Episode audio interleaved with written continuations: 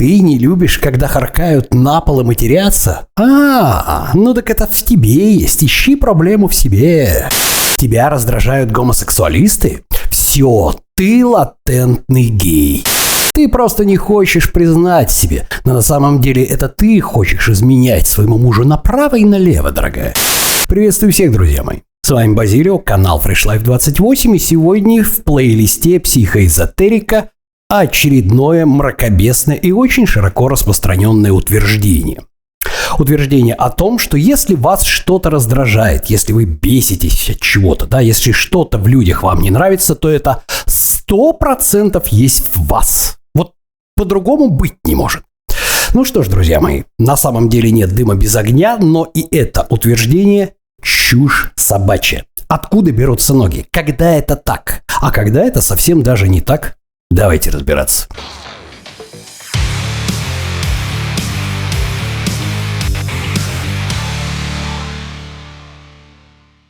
Что ж, вот это самое мнение, вот это самая позиция о том, что если вас что-то в ком-то бесит, если вас в людях что-то раздражает, если раздражает какая-то черта, то это стопудово то, что есть в вас, и вы это либо не можете себе позволить, либо это вы, собственно говоря, сами такой, и вас это очень сильно задевает. На самом деле, на самом деле это далеко не так, несмотря на то, что куча психологических различного рода пабликов, всяких ВКонтактиках и социальных сетях, сейчас вы видите на экране, я парочку скриншотов уже нашел, да, цитируют и Германа Гессе, да, из Демиона, и Фредерика Перлза, и многих других людей, которые об этом говорили. Так почему же так? Неужели великие люди ошибались? Ну, на самом деле, я вам скажу так, что, скорее всего, все было выдрано из контекста. А почему так, сейчас я вам буду объяснять. Итак, тематика этого ролика сегодня достаточно сложная, поэтому вам придется вспомнить то, о чем мы с вами говорили в плейлисте «Психожизнь». Ну, или, если вы смотрите уже после выхода моей третьей книги, узнать об этом в третьей книжке. А суть заключается в следующем. Мы разберем эти случаи, когда это действительно так, когда действительно получается так, что то, что мы не приемлем в других людях, является отражением нас самих, да? И те случаи, когда это совсем даже не так. И каким образом мы можем это, скажем так, дифференцировать, да? Итак, давайте посмотрим на типичный случай, когда это может быть так. Для этого нам надо вспомнить, что такое психологическая защита проекция. Подробно о механизмах возникновения этой психологической защиты. Это неосознанный механизм, при котором то, что те желания и импульсы, которые идут изнутри нас, то есть являются нашими, мы ошибочно начинаем приписывать окружающему миру, да. И вот уже среди у таких людей, да, все у таких людей, значит, воры, все у таких людей там шлюхи-проститутки, там все у таких людей, значит, коррумпированные чиновники и так далее, да. А почему так происходит? Повторяю, сейчас я заострять внимание не буду. Механизм этот есть, он известен. Я подробнейшим образом рассказывал о нем в ролике. Но сейчас, сейчас я скажу, что это тот случай, когда действительно, действительно очень часто то, что раздражает в других людях, является отражением нас самих. Когда мы проецируем, мы используем психологическую защиту, проекция.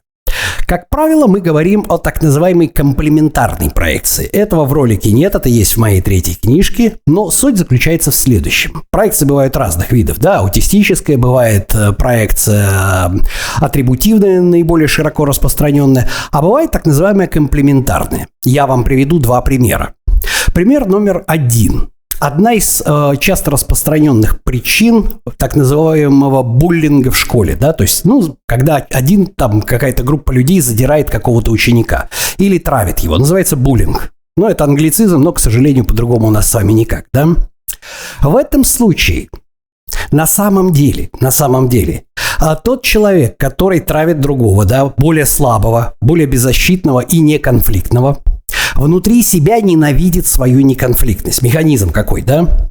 И поэтому он старается ее уничтожить. Но поскольку он не готов в себе внутри признаться в этом, да, потому что таким образом он э, изменит свое мнение о себе, да, он нарушит собственную самоидентификацию, да, и, соответственно, то, что говорил Карл Густав Юнг, то есть это та самая тень, которую он не хочет в себе, в своем ИД признавать, да, он начинает уничтожать вот эту самую неконфликтность, вот эту слабость, да, вот эту вот э, как бы трусость, которую он считает, что трусость, да, в других людях. Хотя ненавидит он ее в себе. Он находит такого же, да, такого человека, и он постоянно сам себе доказывает о том, что он не трус, и уничтожает эту трусость, эту неконфликтность в других людях. Вот одна из причин, например, одна из причин буллинга. И такие люди очень часто говорят, фу, вот эти вот, блин, травоядные, они никакие, их ненавижу, блин. На самом деле, на самом деле он как раз ненавидит это в себе.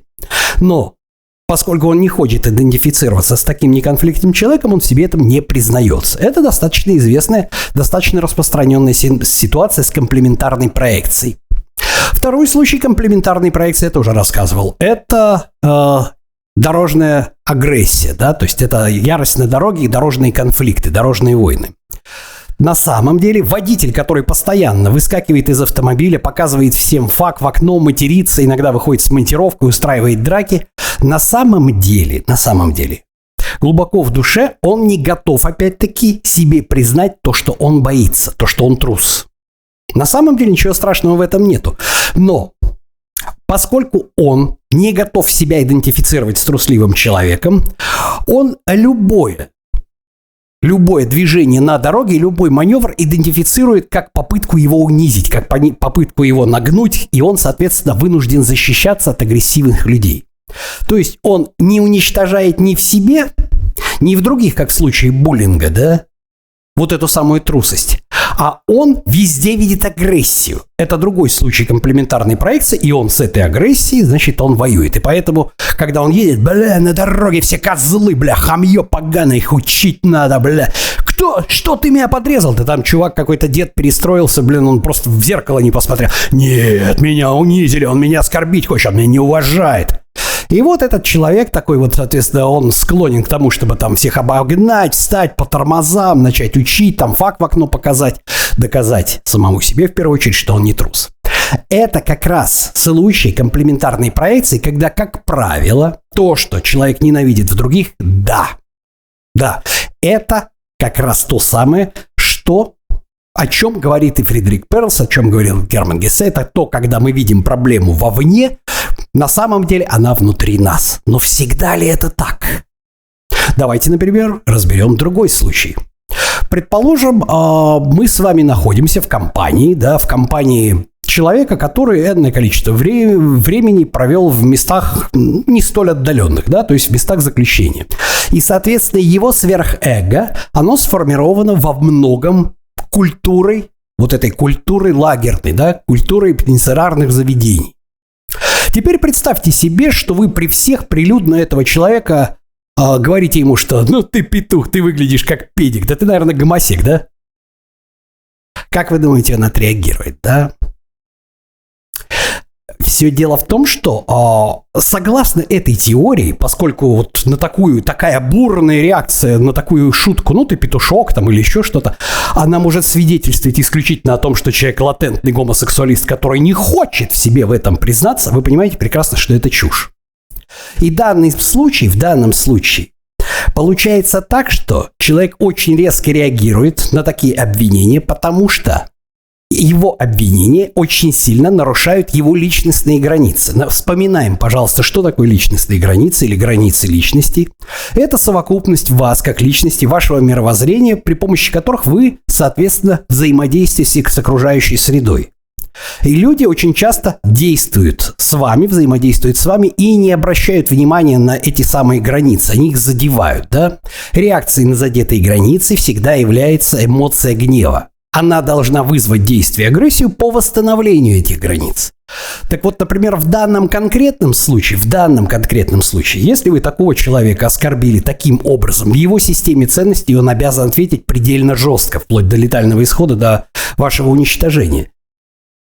И такая реакция, скажем, она совсем даже, как бы он ее не выразил, спокойно, неспокойно, там, но такая реакция, она совсем не свидетельствует о том, что человек, собственно говоря, гомосексуалист латентный, да?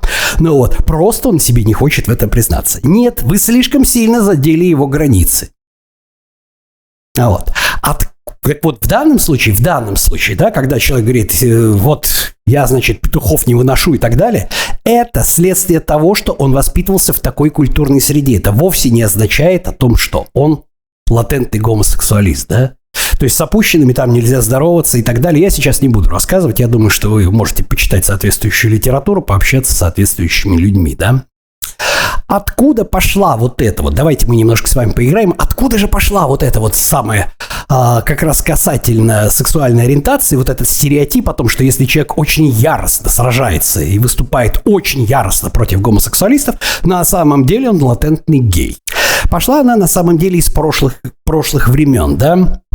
Когда действительно человек, который излишне излишне страдал гомофобией, постоянно об этом говорил, да, постоянно говорил, что он ненавидит геев, что это плохо, что и так далее. А, он выдавал себя тем, что кому они мешают? Предположим, представьте себе, что это там начало 20 века и так далее. Никаких гей-парадов нету. Никакой пропаганды по телевизору не было. Никто об этом не говорил, половина даже не знали, что такое бывает, да? Чё тебе не мешают-то? Чё ты на них взъелся и ополчился? И с тех пор, с тех пор, в те времена, то есть да, действительно, очень часто такое свидетельство, потому что, в принципе, ну, малоизвестное, мало освещаемые в средствах массовой информации, да, то есть там явление такое, как существование людей нетрадиционной эректации, об этом никто не писал, об этом замалчивалось, иногда статьи даже уголовные были, да, ну вот, э, вспоминаем э, Тьюринга, Алана Тьюринга, математик английский известный, да, его историю можете почитать. Вот. И его дешифрование во время Второй мировой войны кода Энигма.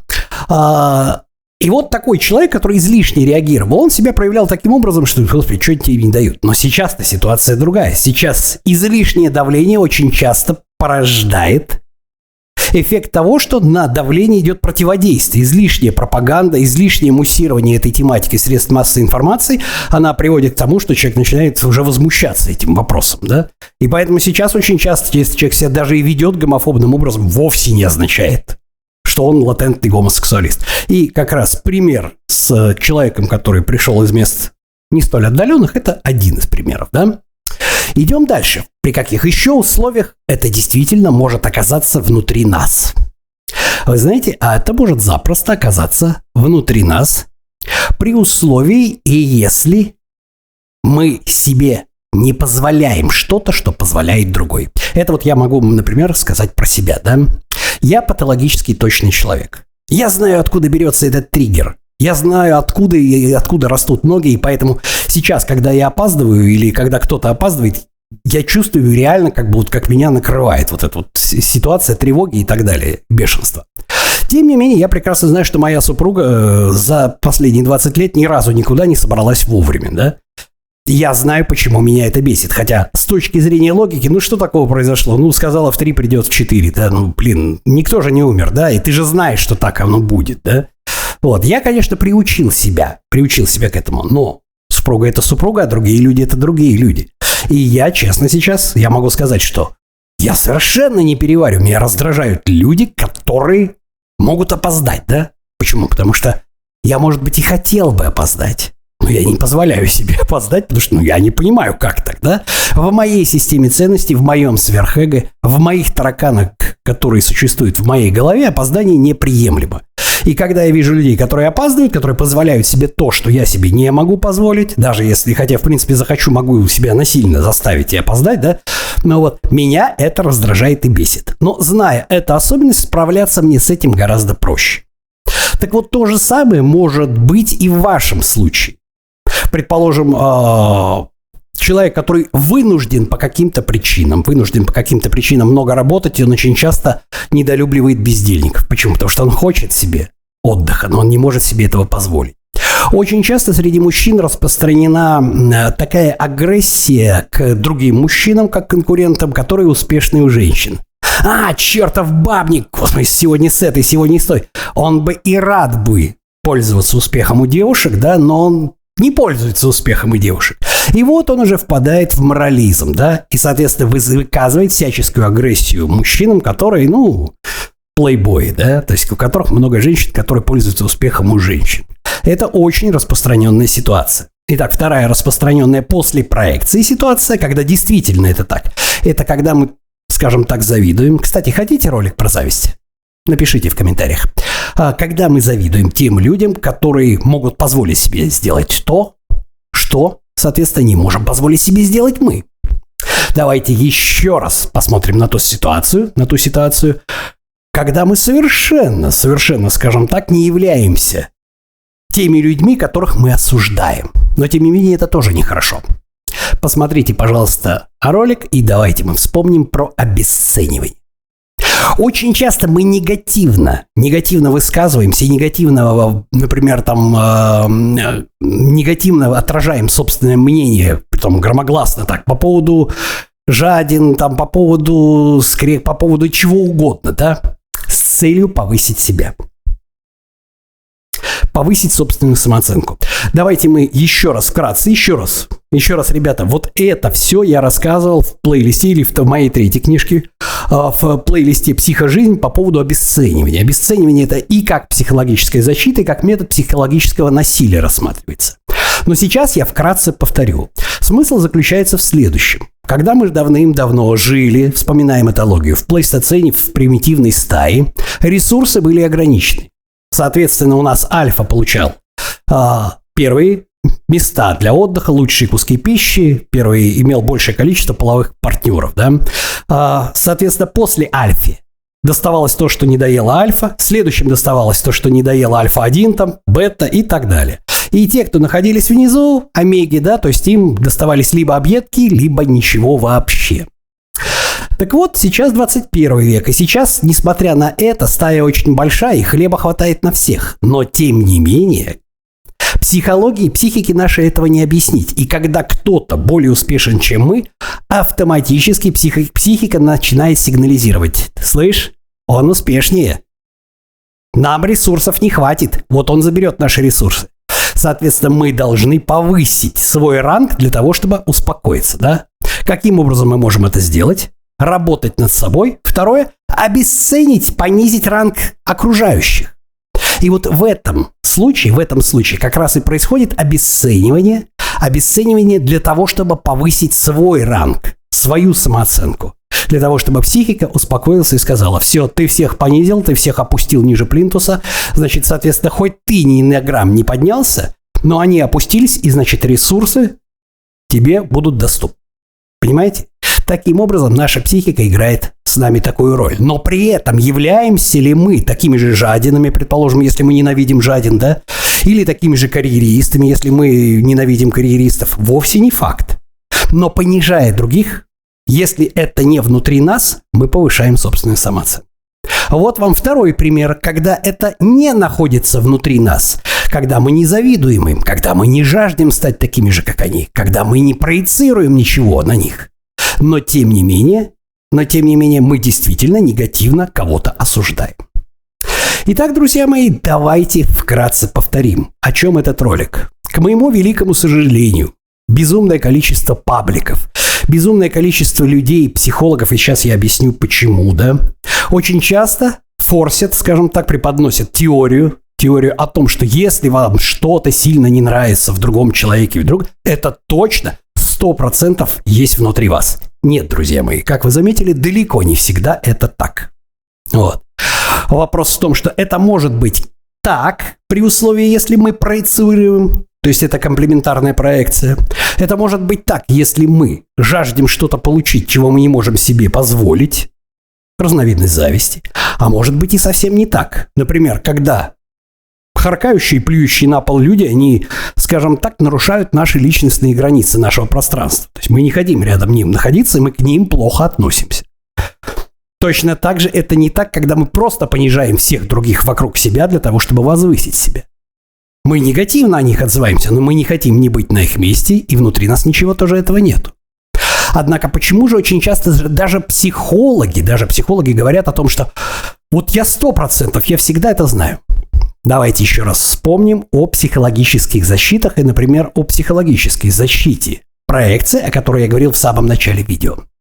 Человек никогда не испытывает и не использует психологическую защиту какую-то одну. Он всегда на, э, использует набор психологических защит.